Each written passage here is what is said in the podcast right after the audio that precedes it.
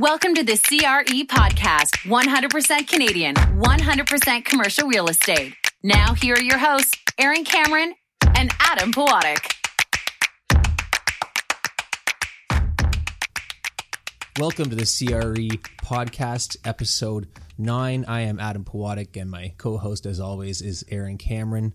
Our guest today is Sean Fleming. He's the Vice President of Acquisitions at Metropia. He's been involved in 30 residential and mixed-use projects in Toronto and Calgary for a total of 12,000 residential units, a 250,000 square feet of commercial, and most importantly, and interesting to us as lenders, is he's arranged $1 billion of project financing. Welcome to the show, Sean. Thanks for having me. Just for everyone out listening, we're going to try to focus a little bit on Calgary today and prove that we're not Toronto centric.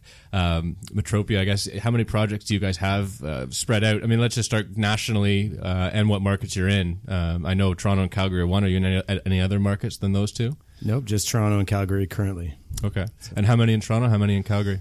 We have 3 projects in Calgary, and we have about 15 in Toronto. Okay, so a little bit more Toronto weighted, but we have.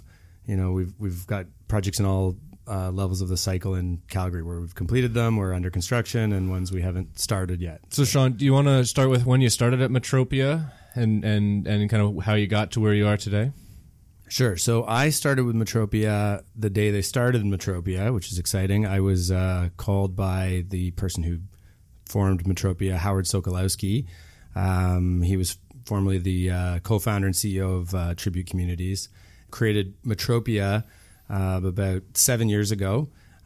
He called me. I was working at Altus Group at the time. Previous to that, I was at Crestford Developments, where I did financing, acquisitions. I ran the operations for a little bit. I did various things until about 2008 when the world kind of stopped with Lehman Brothers, and we stopped selling units and we didn't know what to do. And I took a shift in my career at that point to Altus Group. I thought it'd be a good opportunity to kind of make a change. And I worked with Altus for 2 years doing restructuring projects through kind of the down cycle. So looking at, you know, bad debt and working with the special loans groups at the various banks to help them, you know, try to recover as much capital as they could. And then I got a call from Howard, and Howard was starting Metropia. You know, it was this unbelievable list of people behind Metropia. Tony Morrow, who was president of Tridel, was with him. The Sorbera family was with him. The Latner family was with him. And it just seemed like a really exciting opportunity to be in on the ground floor of this new company.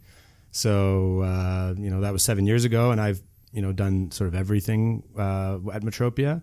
Currently, we've grown our team to, you know, 15 people, and I'm more focused on new acquisitions. Okay. So, and you said you got 18 projects on the go right now, and how many completed, I guess, just to start? Completed, I mean, we took over some of some projects that were at different stages. So, you know, we worked with Bezos and Plaza Corp at Emerald Park, and that's a completed project. Exhibit at Avenue and Bloor is, you know, effectively completed. People will be moving in next month. We had some work to do on some of the tribute projects that we were responsible for. We have a project in Calgary called University City that we've completed. That's 750 units and you know, 4 buildings with some townhouses. And then the other projects we have are either under construction or under development. That's a lot of projects for a pretty lean crew. Yeah, 15 people. We have a lot of strategic partners. Like we only have a few projects where we're the entire development group. We work with, it's sort of a philosophy Howard brings with him from Tribute that, you know, you're sort of stronger together. And so we work with Sorbera Group, we work with RioCan, we work with Bazis, Plaza Corp, Context Developments, you know, and we've got some new groups that you know, we haven't announced projects yet, but there's some new partnerships we've got as well. We have a couple projects with Minto, projects with Kylemore, and in Calgary, we've got a local group called Knightsbridge that we work with pretty heavily in Calgary. All of our Calgary projects to date have been with Knightsbridge. And what would drive, just honing on that for a second, like what would drive the relationships? Is it that you have a parcel of land and let's say you want to build, you know, a mixed-use development, so you want to approach somebody that's got more experience in one particular component of the asset, or Vice versa, they've got land and they need some expertise that you can offer. I mean, how do the partnerships get formed in the first place, or is it just by virtue of the size and scope sometimes that you just need more people involved because there's just the need for the additional equity? It's a bit of both. It's sort of project specific, but you know, sometimes we'll identify the opportunity and we'll assemble the land, and then you know, we will think about who the right strategic partnership is. When would you decide to go on alone? We went alone. The first time we went alone was at the Rocket. I mean, it's a new project for us. And what is that? Just so the Rocket is a condo. It's a 291 unit condo up at Wilson and Avenue. Mm-hmm. We launched for sale just in May of last year, and did sort of like a micro unit strategy there. How small is a micro?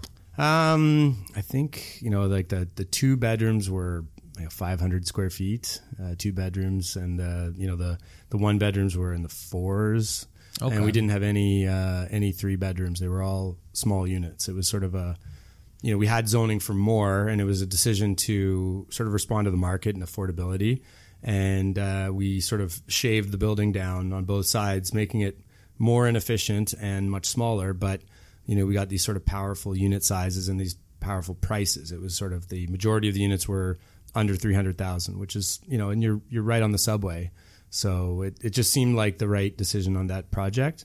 And sorry, just back till we finished that thought. Why did you not include any partners on that? We would have. We bought the land. So our partner Shiplake had bought the land from Build Toronto and had done all the zoning work on the site. And so we bought it from them to do the condo portion. There's another part of the project that's a rental building that they're going to own long term. And it just wasn't a large project. It was sort of small enough that we were comfortable doing it. And, you know, 7 years in, we've got the team now to kind of execute it. When we first started out, we would always try to find other organizations that would sort of supplement our team when there was 2 of us and 5 of us and 8 of us. And sure. Now we're at a place where we could do it ourselves if we want. And it's a much more powerful place to be. But there is strategic partnerships that always sort of... You sometimes look at it and say, well, this is a home run of a deal. Let's hold on to this one ourselves. I don't want to share the yield on this. Yeah, absolutely. Of course, right? But our thing, I mean, Howard's philosophy, and it's served him well, is, you know, it's not a sprint, it's a marathon. So he always thinks that, you know, bringing someone into that type of deal is just going to be good long term. They might have some amazing deal down the road that, you know, they think of us and what we did. And it's part of that's a volume game too, right? If you're sharing it, it means you can do 2 projects rather than one, or get involved in 2 projects. Is that part of the motivation? Yeah, it's risk diversification. It's, you know, being involved in more deals, and yeah, if you have one that doesn't perform as well as you thought, then you know you have a lot more that might have done better. And yeah, it's been our strategy, and it's been working. This is more of a macro question just because it came to my mind. How many major players are there, you would say, in the development world? Let's stick to Toronto and Calgary if you can speak to that too. Maybe those are 2 different questions. But how many, I mean, is it 10? Is it 50? Is it 150? I have no concept. I would say in Calgary it's a little smaller. There's sort of the local groups that have been there for years and years and years. And it was really, for a long time in Calgary, a low-rise game. There was quite a bit of sprawl. There was no sort of, you know, green belt or just, you know, physical limitations like Vancouver that stopped people from just building. You know, the new mayor, the new planning group really wants to build up density in Calgary. So they've encouraged groups coming in with sort of high-rise experience. And you have a lot of Vancouver and Toronto guys coming into Calgary that know how to do high-rise, that, you know, see the opportunities of building right downtown. And we were definitely one of those groups. So I'd say in Calgary, the number is probably, I'd say 20 groups. I mean, there's so many groups at so many scales, but I'd say at the scale that we work at. I would consider major players, let's say, right? The guys that they can chew off a sizable development. Right? Yeah, I'd say maybe 15 to 20 in Calgary. And then Toronto, I mean, it seems to be getting smaller as the projects get more complex and get bigger. And it seems like it's a smaller and smaller group. I'd say Toronto, you're probably 30. Yeah, there's less low-hanging fruit. You know, the previous guest we've had talking about condo developments, it's just there isn't the availability of land anymore, right? It's just becoming way more competitive. So trying to squeak out the return is going to be trickier. So, yeah. Sticking to Calgary, just you made a comment that the regime there has tried to incent more density. What kind of things are they doing to encourage developers from other parts of the country to come in and build there? So, I mean, one of the things, the specific example I have is we have a project there called N3. The city sold the land to us specifically because we were willing to try to do a no parking building. And that was encouraged by the city, in a city that's known for cars because of the sprawl and because of just the culture there. I mean, we joke that at 16 you get given a Ford Bronco in Calgary, but I think that more gas consumption, right? That's maybe. I didn't think about that. Yeah, they've built this LRT. They spent a lot of money on this LRT in the city. In the city, it's actually free. So if you're within the city, proper boundary, you don't have to pay to go on their LRT. Wow, I didn't know that. So we were part of an area called East Village. The city took a huge area of Calgary, sort of did the master plan, carved it up, built the streets, built the benches, built the parks, and then started going out to solicit builders. And you've got groups like Bosa there with RioCan. You've got us. You've got Fram. You've got Tricon. You've got guys there that are sort of from other areas of the world. Our site is in East Village, has no parking, and they were willing to give us a shot on the site because we were willing to go for it with no parking. And it was successful. We sold, and it's under construction. And what was the absorption like? I mean, I know from a financing perspective, we see developments occasionally with no parking, and it's immediately like, I'm not confident that this is going to be successful, simply because in my mind, and maybe this is just wrong, but if I'm moving into a condo or investing in a condo, I never know if I'm going to need a car. If I lose my job or my company moves from one location to another, all of a sudden now I got to drive. I just bought a condo with no parking space. Like that's presumably pretty limiting. Well, I think there's two answers, and so there's one about what the city will let you do. The city in Toronto is very fearful of a no parking tower. The only one that's ever been done was done by my boss at RCMI, and it's the city worries that if I don't make you build parking, all your residents are going to have parking, and then they're going to park next to the single family home down the street, and I'm going to get phone calls. Mm-hmm. And that's really, I think, the background of the fear of a no parking building in Toronto. Economically, the tenants still have cars; they're just not. They're parking them elsewhere. They're going to find another place to park them. And I personally don't believe that. I think that the younger generation who's looking at condos, I think you have less and less and less with cars. I think you got alternatives like Uber. I think that very soon in our lifetime we're going to have autonomous vehicles. I think that parking is not needed, but it really is specific. So if we're attached to a subway, so e-condos were attached to not just the subway, but we have a direct connection to the LRT when it's built. The city let us there build 30% parking. We would have built nothing if we could have. 30% as in 0.3 spaces per unit? Correct, yeah, okay. Correct. When you say you would build none, is that because from a return basis, if you remove underground parking from a construction budget in terms of what it brings in revenue, it definitely improves the performance of buildings? Absolutely. So it's very specific. Like we have Exhibit where we sold parking at $68,000, and we've got the Rocket where it was, $25,000. So there's a market for parking just as much as there is for the unit. And, it typically costs about $50,000 to build a parking spot. And that's just revenue versus cost. But then when you take into account the time it takes to build down and build up, the parking takes sort of a month per floor down. The most treacherous part of any development is digging down in the first place, right? Well, I can remember John English said that sort of 80% of the risk is in that initial first step of going down. Yeah. So this development in Calgary, did the city kind of say, okay, we're going to allow you to do this without the parking, and therefore I know you're going to get it's going to be cheaper for you to build, but we want to see that reflected in the price of the units? I mean, are they anticipating or mandating that it gets reflected in the cost per square foot of what you're selling? Yeah. So the city, the concept was ours, and the city was supportive of it. And that was something the city came back with. They wanted to see that we were passing that savings on to the end buyer, which we were. Mm-hmm. I mean, we have return thresholds, and I think that it's naive to think there's any sort of price setting happening. I mean, people will pay what they're going to pay for a unit with no parking at this location. It's worth what it's worth, regardless of what it cost me to build it, regardless of how long. But we were, because of the actual savings, able to sell for less and still meet our returns. And it was a powerful story, and I think it worked well. And so when's that supposed to be completed? That one is going to be completed in about 6 months. Oh, wow. It's a so pretty quick construction timeline because it's not a huge building. It's 12 or 13 stories and it's got no parking. So it's much faster than your typical development because of that. In terms of Calgary, are you looking at new sites now? We are. I think that, the world has changed in Calgary in the last couple of years since oil prices changed. I think that, you got an economy that's 35% reliant on one industry. And when you have that industry take a hit, it hurts. It's affecting people's jobs. It's affecting their confidence. It's delaying purchase decisions. So I think that the market is hurt right now. I don't know when. I think the big question everyone's asking is when does it come back? I think everyone's confident it will come back. It's just a question of when. I would say not at the minute looking at Calgary because I'm not sure that it's sort of the right opportunity. I think that right now people in Calgary are looking for value plays. Someone who's sort of overextended and sort of needs to sell a property and sort of a real value proposition. But we're not seeing that yet. I think there's a lot of people in that boat that they're sort of like vultures sort of circling, waiting for it to kind of bottom out. But I get the feeling just talking to other investors, whether it's on the development side or not, that they're still not quite sure that we've reached bottom.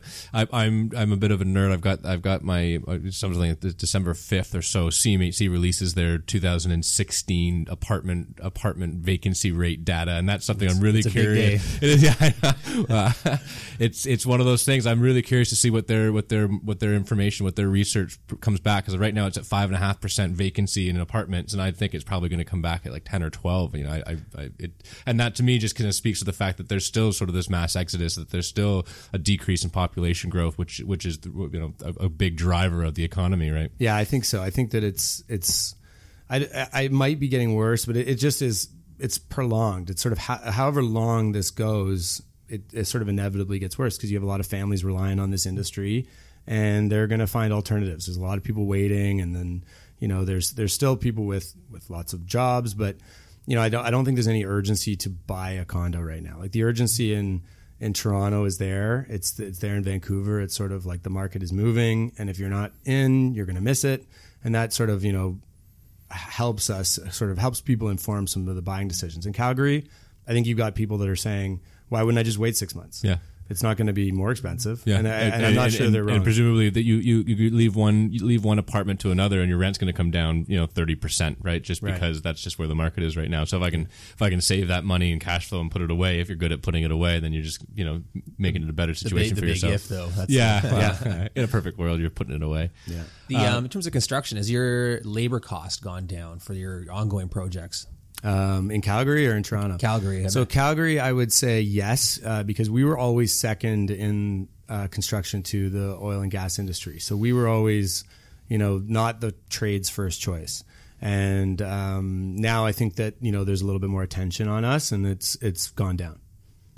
So you were originally in Toronto. What was the motivation to move to Calgary in the first place? Were you on the acquisition side at that point, or were you involved in sort of decision making, like let's diversify, let's get out of our mono market and find somewhere else? So why Calgary, I guess? So a few things. So we have a strong relationship with RioCan, and there was an opportunity to help them redevelop their Brentwood Mall. So they had this, pretty typical big box mall in Calgary, right across from the University of Calgary. And there was a, an intent by RioCan to, make it a little bit more mixed use, add some residential units. So we had an opportunity to do that project, and it was sort of a scale that it worked. And then it doesn't hurt that Howard has a very strong relationship with this group, Knightsbridge, in Calgary. And so he had a logical on-the-ground partner. So when I joined Howard, he was just finalizing that deal. And, then I spent a lot of time in Calgary helping them sort of do this project. The Knightsbridge before that was more of a single family home builder, but Howard had the experience at High Rise and I had the experience at High Rise that we were able to help them kind of, build this first transit oriented development in Calgary that kind of became a flagship. And it was, a very successful project for us. And so you just decided to stay in the market. Yeah. We had sort of created this relationship and created these systems with Knightsbridge, and, Knightsbridge was key in helping us get this East Village site. It's a local builder, and that's sort of, the city wanted to support that. And so, the relationship's just sort of gone from there, like a lot of our relationships. We don't normally do a deal with someone once and then that's it.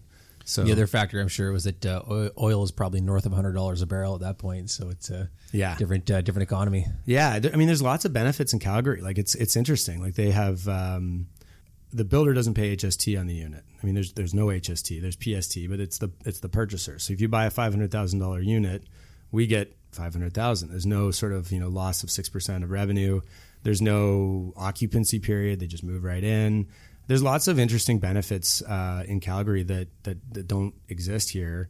There's no Section 37. There's no major development charges. There's a really willing planning group who's excited to see density and are all for helping you get there. It's just, it's a lot of ways. It's been an interesting process just in that sense that you see this group. And I know that a lot of builders in Calgary aren't excited about this planning group because they're trying to build their low-rise homes, which, makes absolute sense, and that's their business model. But when we brought our Toronto business model to Calgary, it worked really well for us. Last episode, we had Sean Hildebrand on for Urbanation. He talked about how the condo market here is just tightened up in an unbelievably short period of time. What are you seeing from the sales side? What are you seeing in terms of interest or competition on sites? So when he's saying tightened up, is he saying it got... Supply. The supply has dropped. Sales have picked up. Yeah. Prices are increasing. Rental rates for the investors. It was really interesting actually. I struggled with that, with talking to Sean about that, because the condo market. I don't know. Maybe it's just anecdotal, but you kind of get the sense that there's just so much to supply coming online. But he was saying, no. My job is to look at the numbers and comb the numbers, and there is a demand, and the demand is strong, and the demand is increasing, and stable. I mean, that was really and durable, and it's not going anywhere. And these prices are going to continue to increase, maybe not at 12-15%, but 5-6-7% for the foreseeable future. And so I really was saying, there is no bubble. It's not coming. We can keep providing new units the way we're doing it, if not even more than we're doing it now, and there's plenty of absorption for it. And that just surprised me. I mean, if anything else, and I made this comment last week, you drive along the garden and you look across the horizon, there's just cranes everywhere, and you think this can't be sustainable. But he's saying, no, 100%, don't let it fool you, right? It absolutely is sustainable. If anything, we need more. Yeah, and you get the same sense? Like, what's your comment? Since I've started in this industry about 15 years ago, I'd say that we've always needed more. I think between low-rise and high-rise in Toronto, we're able to produce less and less each year as land becomes more scarce.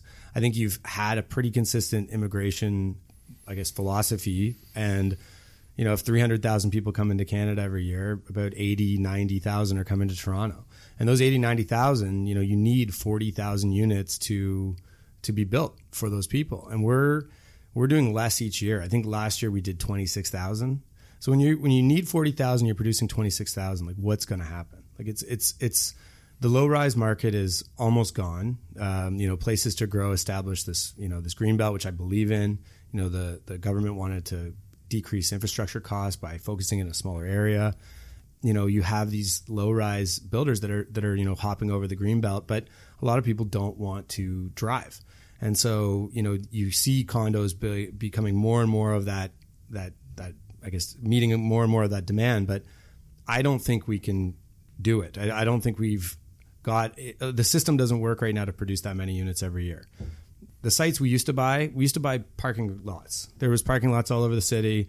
You call the guy who owns it, you buy it from him, and you put your zoning application in, and a year later you have a good sense of what you're getting and you're moving forward.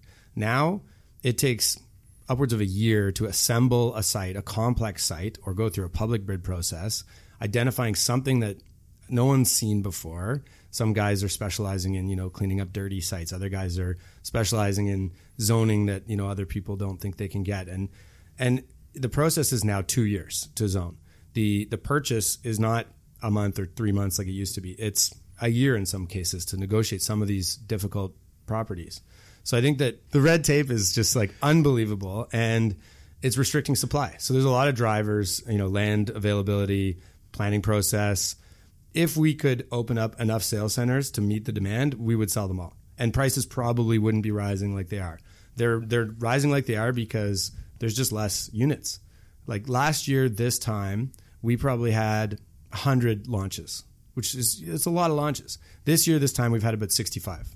And the projects are getting smaller. It's It's difficult. It's difficult to meet. Yeah, one of the other things that came up in the urbanation research that we were talking about last week is there was this sense or this belief that, you know, you've got these sort of millennials that come in, they live in these condos for a couple of years, they end up, you know, marrying, have a child, and then they leave and they go to the suburbs, and that's not what's happening. You've got these people now that have lived in a condo 5 or 6 years, they're having their first child, and they're saying, you know what, I can make this work, I can raise a family in a condo. So they're upsizing. They're going from their 1-bedroom plus den to a 2-bedroom, and so the demand or there's no replacement of the demand, right? Right. You know, if you know what I mean, there's not people leaving the market and people coming back in. It's just continually growing, right? Yeah, and it's if they can even afford it. Like, buying is this notion that everyone thinks is sort of this right, but a lot of people are just renting. I mean, it's going to become more and more where people just rent their whole lives, like Manhattan and London. Like, a lot of people don't own. It's an interesting stat. In Germany, like 88% of people in Germany rent. Like, the entire population. It's a renter's culture. That's like 75 million people living in Germany that are renting their house, right? But here, it's just this thing where it's like, oh, you rent. Yeah. It's like this status quo thing, and so I don't know if it'll change. It has to change. But I think, you know, the market also responds. So as much as we did a micro unit up at the Rocket, our last project we just launched in the fall was AYC. And so AYC is at Avenue and Davenport. You know, we decided it was more of an end user project. You know, someone who's not transitioning first time buyer, it's more, I'm going to settle down here. And so we went. For anybody that doesn't know, it's a very nice neighborhood based in Toronto. So definitely attract that kind of crowd. Yeah. And so we went with sort of larger units. And so that, you know, we went with over 30% of our units are 3 bedrooms, and, you know, 20% are 2 bedrooms. So we didn't have a lot of 1 bedrooms, and it sold incredibly well because I think people are saying, I'm going to live in a condo and I want to live in this condo.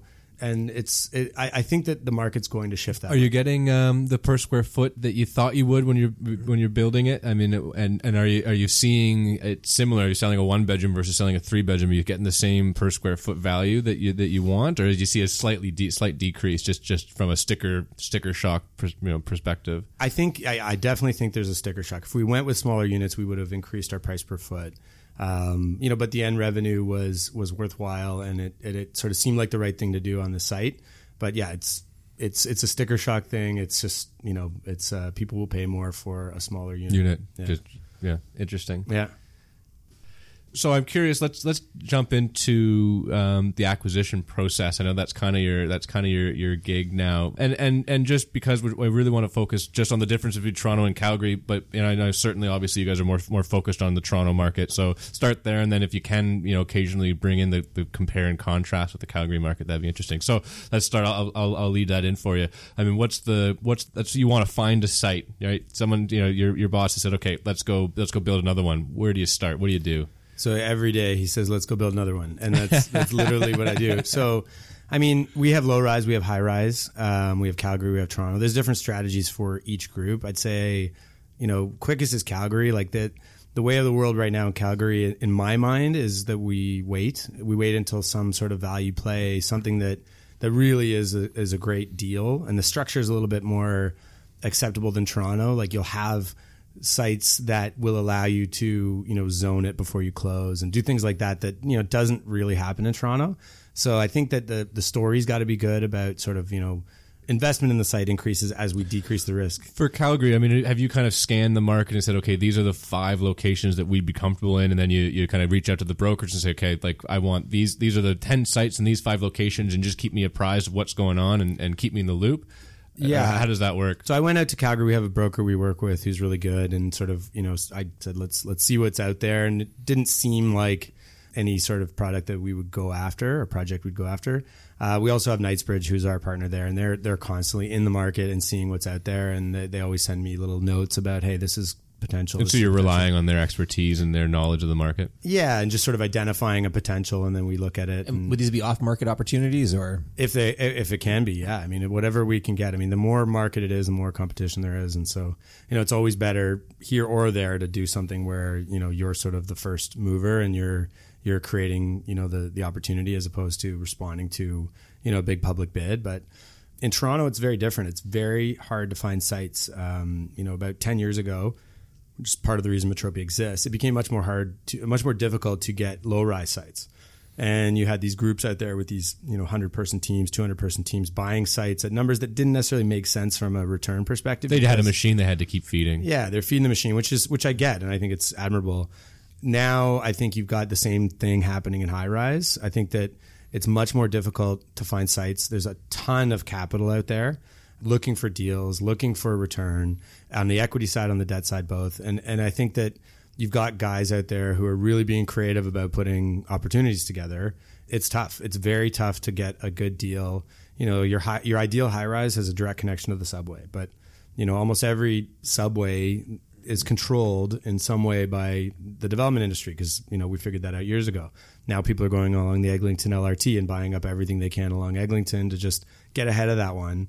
And then you've got groups that are being proactive like that, and then you've got other groups who own large pieces of land who are putting them out to bid and getting these unbelievable prices.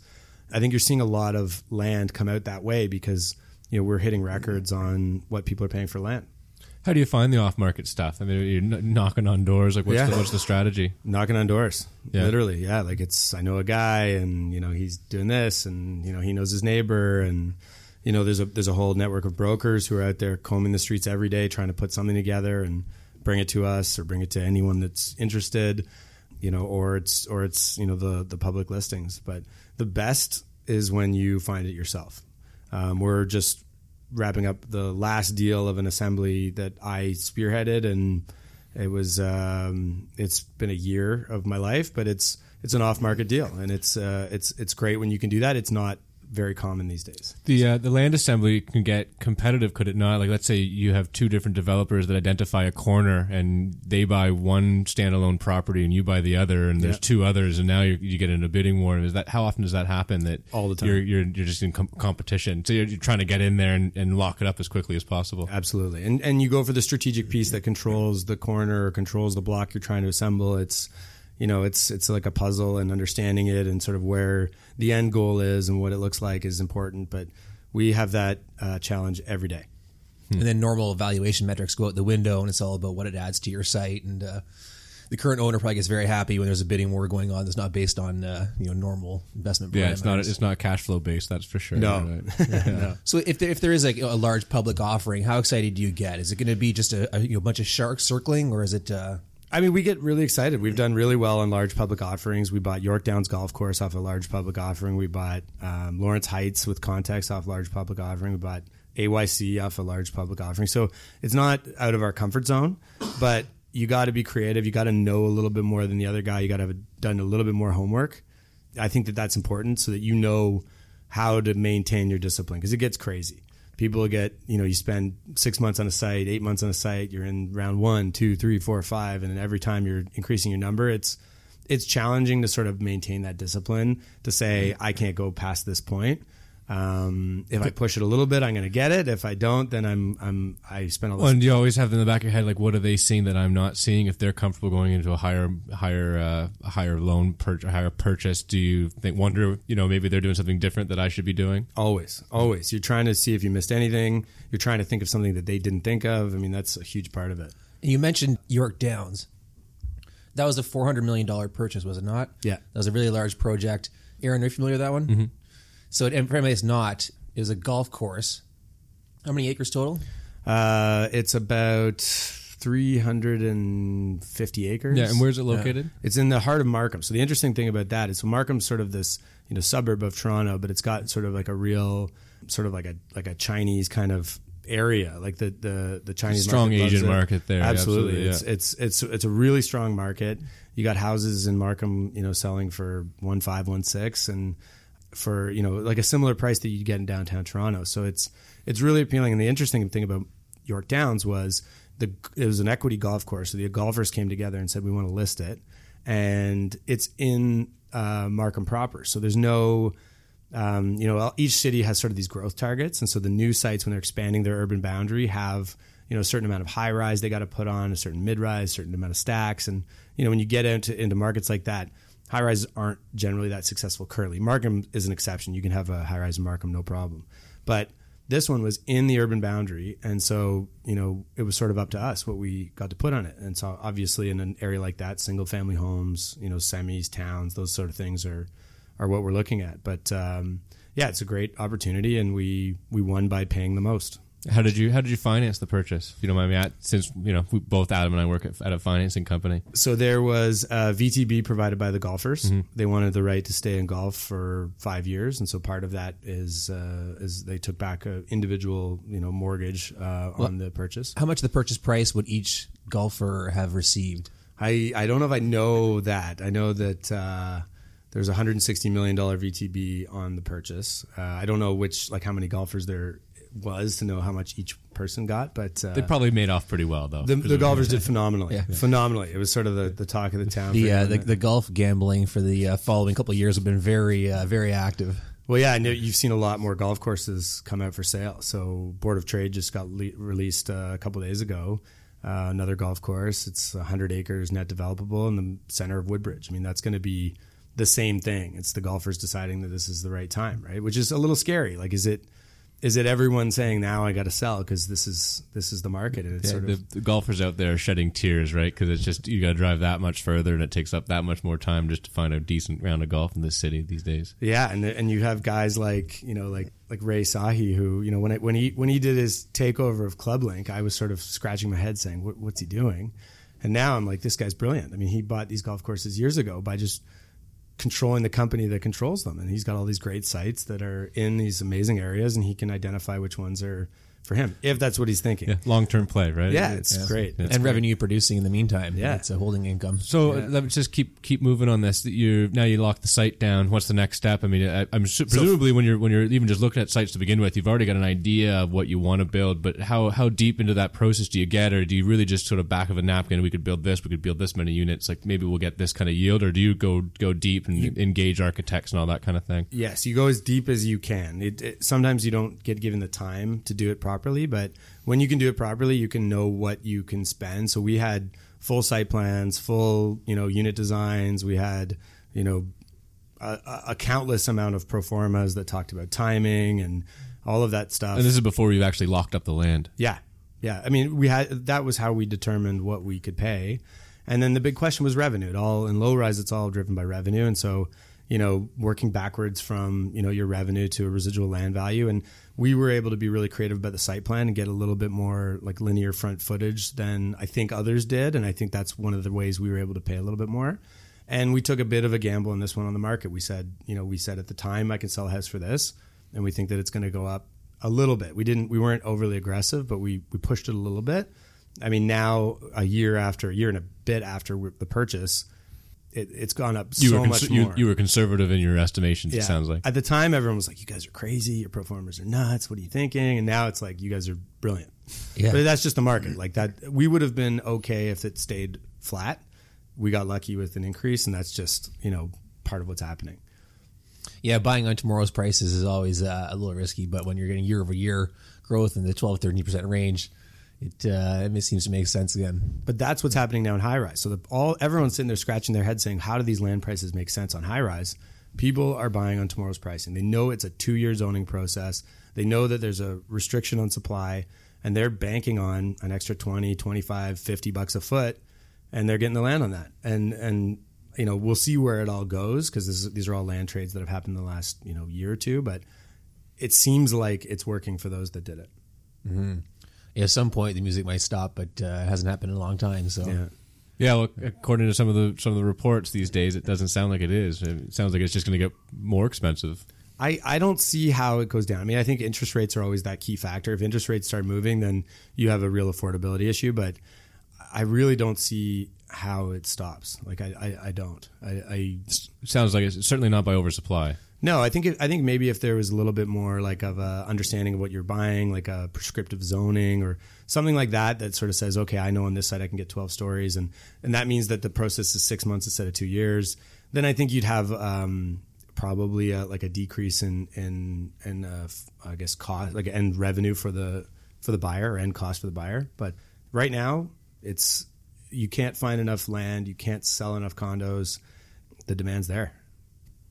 So before we move on to our final segments, Sean, I'm curious what your approach to financing is, and maybe it's case by case, but if you need to speak to it, I'm curious on the land side, and then finally once you get the zoning and approvals in place, what you do for construction financing. Project financing, I mean, we sort of have a really great relationship with a number of Schedule A banks. We work largely with Royal Bank. We have loans with CIBC, with Scotia, TD. You know, it's a lot of it, I think, has to do with our reputation and Howard's specific reputation coming out of Tribute, that we have such strong banking relationships. And it's not difficult for us to get a loan. It's just, I guess, the way of our composition. Are you aggressive in your leverage? I mean, today it seems like everyone's looking for 80, 85, 90, 95% of construction costs, and they're just trying to squeeze out every last penny, right? Well, in a world where yields are diminishing, elevate the leverage and you get a higher return. And part of that is back to the comment of just feeding the machine. If you've got 200 guys on the ground, if you can get a couple extra percentage points on your leverage, maybe that allows you to do one more deal this year, right? So, well, I think that on the debt side, the construction loans and I guess the deposit bonding, I don't think we've changed our philosophy. We sort of listen to the bank and say, what are you guys comfortable with? On the equity side, I think we're starting to get a little bit more creative. Our group is very well capitalized, so we don't generally talk about sort of partners with like pension funds or any of that. But lately, it's sort of been more prominent. I think you've got land prices that are difficult for us to get our sort of equity returns that we're expecting. And you've got groups that are willing to accept a lower return for that same equity risk. So I think that there's a lot of conversations at our group happening about partner is on which project to sort of, you know, help us increase our equity returns. On the bank side, you know, for us, it's business as usual. There are some very aggressive banks out there who are calling us and saying, we'll let you do less guarantee, we'll do bigger loan to value, we'll do less fees, less rates. Are they doing things like, you know, we don't need 100% liquidation pre-sales, or we'll do it without any pre-sales, or you know, that kind of stuff as well? Yeah, or like, we'll give you a land loan and just get us the construction lending. We've been pretty loyal to our guys, and it's one of the things that I think will be a success factor if the world changes. Staying loyal and not sort of when the world's rosy that we kind of ditch them and go on to someone who's going to give us a 1% better rate. That's sort of a philosophy we have. I think it's paid off in the past, and I think if the world does change, it'll pay off again. But I think the interesting thing that's happening in the world of financing right now is just on this sort of equity financing. You know, we get asked all the time for mezz pieces, right? Which is sort of that tweener, you know, debt equity, and we register them as mortgages, so effectively it is debt, but it's high yielding, right? So it's. I think you got a lot of people in that world. I think you got pension funds that are understanding it and partnering with developers, because, as we said, there's not that many players out there who are doing this, and there's even fewer deals. So when there's a deal that happens, I think that you, as the owner of that deal, have a lot of options of how you can sort of, you know, do different financings that help you get a better return for your investors, if that's something you choose to do. And a lot of guys are doing that, and I think it's one of the reasons that land prices are going up. It's more affordable to find financing, I guess, if you want to put it that way. Yeah, you have to, like, always go from there. Yeah. There's a lot of guys out there willing to take, you know, not a huge amount of interest, I think. And you know, and that's their business. I think they're really smart guys, and I think they're guys that maybe know less about the business, but, you know, we try to work with the guys who understand the business and understand the risks, and they charge an appropriate rate. We're about 40 minutes in. I think we should move to the next segment. Do you want to talk about your best and worst day? Yeah, I've been thinking about this for days. I don't know what my best and worst day is. The best day, I mean, I love my job. I love what I do every day. You can tell. I'm challenged by it. I'm in a group of very smart individuals, and we're constantly having these unbelievable discussions and strategies that we're able to execute pretty easily. So I love every day.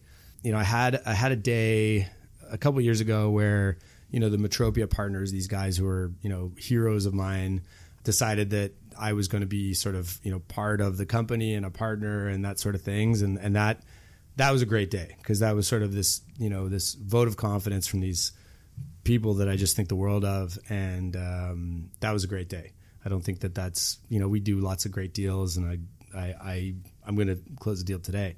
But, you know, those are good days too. But I think that one day about sort of understanding the value I bring to the table was great. The worst day, I remember the worst day, but it was a partnership that we had built and we'd done a couple projects together. I don't even want to go into the, I don't know if I can even say this. Let's just say I spent about 8 months on an acquisition of a site that I thought we were going to be partners in, and we weren't. Yeah. And the way that happened was pretty disheartening for me. And I just think it just sort of kind of opened my eyes. I know that we're in a business of, you know, sort of sharks and it's business, but we really pride ourselves on relationships. We would never do anything like that. And it was really tough. Did you learn anything? I mean, aside from, you know, not to trust that group of people, but did you learn, like, you know, how do I make sure this doesn't happen to us again? Oh, yeah. I do things so differently now than I did then. Get things in writing. Probably. Everything's sort of, everything's, it's not even in writing. It's just legally protected. Like if we're going to buy a site, you know, it's a corporation we control. It's a lawyer that sort of is our lawyer. Like it's just different now. Like it was sort of, at the time, not like legally easy for them to do this, and we had no real say. We just thought morally they wouldn't. Right. Now legally they probably can't. Right. Yeah. Well, so then probably worked out for the best then. Right? Oh yeah, protect yourself going forward. It still hurts. Yeah. In the long term, you'll go a lot further in the business anyway with you know that kind of attitude rather than screwing somebody over for a one-time win. Yeah, so, I think so. Yeah. All right. Well, what's your news article, Adam? It's not necessarily a news article. It's about the Calgary Real Estate Forum. I thought it would be a good topic given that we just spent the last 40 minutes talking about, or at least half of it, talking about Calgary. I did not go to the forum this year. I've gone most other years. But we've got a 3-tweet summary. So this would be the 3 most interesting tweets from the hashtag they used for that forum. It was hashtag CREF16 for anybody who wants to go back and read everything. Obviously, it's in a exciting market in terms of change right now. So we spent the last little while talking about that. But the top 3, the first tweet is from Chad Bodez of JLL. And he says, the Canadian economy needs to diversify. Don't lose the oil and gas industry, but let's become experts in other areas. And the thing is, when you say the Canadian economy is pretty diverse. It's really the Alberta economy that specifically needs to, spread out a little bit. And I know in previous crashes this has been discussed, but I don't know that's ever happened. It's hard. As Sean was saying, the trades there are more excited by oil and gas when prices are up. And why wouldn't they be? They need to make money right now and not worry about the long-term health of their economy. It'd be hard to ignore. So what do you do? I don't know. But he is right. Diversity would have saved quite a lot of damage to that economy they're experiencing right now. Yeah, and I think Calgary's they have to make some changes. I think they're trying to make changes, but I think if any economy is that exposed to one industry, you're exposed to this sort of thing. And I think that Calgary knows that. I mean, they've had huge amounts of tax revenue from the oil and gas industry, and I think they got to reinvest it in, research and development, other areas of their industry or of their economy. So I think that hopefully they respond that way. Yeah, next time the yo-yo comes back up and everybody's having a good time again. Yeah, I mean, it sounds like they are, but you also hear that, at $50 a barrel that everybody can be profitable, and, they seem to maybe not have learned from their mistakes. They just, we'll just trim the fat and hope it doesn't happen again. I don't know. Yeah. We'll see. That was actually the theme of a couple of tweets that I didn't include today, is that the industry has kind of gotten lean, and so it's, it can help them give cheap profitability. I can't remember. Lower. I'm sorry, I can't remember, but I did read today in one of the newspapers that there were the third quarter oil and gas companies, a lot of them were reporting stronger than expected growth and profit from forecasts. So that would indicate that they have gotten rid of the fat and now are making a bit more money again. Yeah. My items are really just more. There's 2 more tweets. Oh, sorry. Okay. Go back. No problem. They're boring. Just kidding. Well, this one, we talked about this in the past too, about the office market there, is from Sandra Easton of Blackstone Commercial. It is suburban office rents are down 30% this year. We talked about vacancy up and around the 20-25%, but rents are down 30%. That makes sense. Yeah. I mean, it's and that's, of course, as an average. You'd have leases that were overhanging from better times. Mm-hmm. So we've heard anecdotally of net effective. I know at First National we still see a lot of stuff from Calgary in all different food groups, and we'll entertain. I mean, certainly we do a lot of apartments financing still. We'll entertain industrial and retail for the right clients and the right locations for the right asset, but I think office just an absolute no-fly zone right now, and just because of those types of numbers. Yeah, and I've heard that from other lenders as well. It's just that's a disaster right now. Yeah, and there's still I can't remember the numbers, but it's something like a couple million more square feet that are just coming on board now, right? Like that's a terrible situation. Yeah, and the third one is Frank Margani of Fortress Real Developments. Stability is finally around the corner for oil prices, and the quote is, "The worst is over." And there was actually a photo to go along with it. I'll put it in the show notes, and it shows the volatility of gas for the last couple of years, then projections going forward, which was the dotted line, just showing that it's kind of just a moderate incline over the next couple of years. This is based on information that's going to pan out to be true. Who knows? Mm-hmm. But the market could definitely use a little stability. Well, they could use a massive price increase in oil, but barring that, could use stability. Yeah, it's tough. I don't know if I just can't see it. I mean, just the demand for oil is just never gonna rebound, right? It's just never coming back the way it was, and It sounds like OPEC just can continue to keep pumping out barrels as much as they have in the past. Like the economics just don't make sense to me. Well, and Frank, I know, and I like Frank a lot, but he's there. I mean, he's there with Brad Lamb in Calgary trying to do some developments, and so that comment doesn't come without some bias. Fair enough. Yeah. Aaron, I invite you now to go to your news. Sorry for cutting you off there.